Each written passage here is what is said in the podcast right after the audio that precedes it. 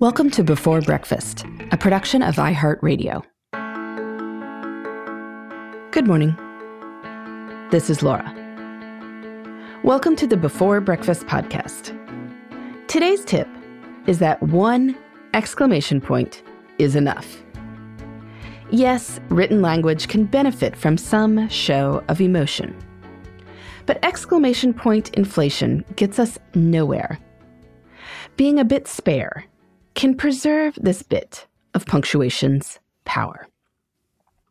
Today's tip comes from Erica Dhawan's new book, Digital Body Language How to Build Trust and Connection No Matter the Distance. The book is about managing the work landscape when people work virtually, at least some of the time. That's really almost all of us these days. Because even if you are in an office 40 hours a week, my guess is that you email your colleagues as often as you actually talk to them. There is some evidence that written communication is perceived more negatively than spoken communication.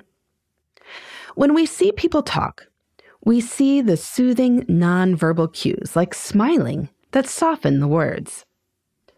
Written text gets none of that help. Of course, it's also a bit harder to emphasize things in written communication. When you're talking, you can raise your voice or say words differently to show what you really mean. People attempt to compensate in emails, which is why there are a lot of exclamation points these days. As Dhawan writes, today exclamation points, arranged throughout texts and emails, convey friendliness. Indeed, she writes, they have become so obligatory in emails that you risk coming off as brusque or cold if you fail to use them. We also live in a distracted world. And people might think that more exclamation points will help capture people's attention. But really, four exclamation points or five or six is just silly. It can come across as screaming, and it can look like a gigantic fence in the middle of your emails.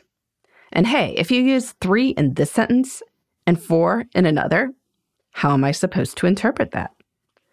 Best to avoid the inflation. Writes Dhawan, you should use them judiciously, since in serious situations they can be interpreted as overly intense and even immature. Who wants that? Not you. So follow this rule. One exclamation point is enough. If you find yourself wanting to use two in a particular sentence, then go back through your note and remove some from elsewhere. So using one still conveys the emphasis. You can also try to rewrite to make your point with words. We say things like the market crashed rather than the market fell very, very, very, very fast. And you should think the same with punctuation.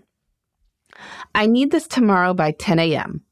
I will check in at 4 p.m. today to make sure we are still on track is much better than I need this fast with four exclamation points.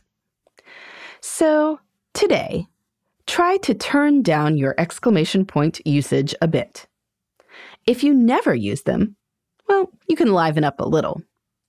We do live in a casual age when even serious people use emojis. But like all forceful language, exclamation points do more when we expect them to do less. Best to stick to one. In the meantime, this is Laura. Thanks for listening.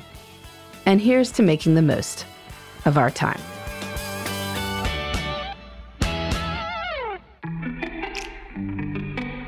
Hey, everybody.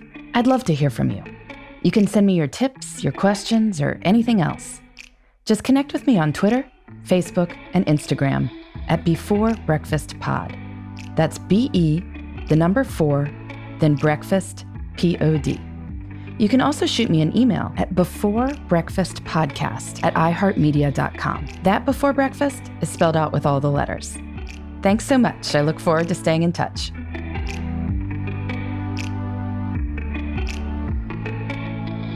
Before Breakfast is a production of iHeartRadio. For more podcasts from iHeartRadio, visit the iHeartRadio app, Apple Podcasts, or wherever you listen to your favorite shows.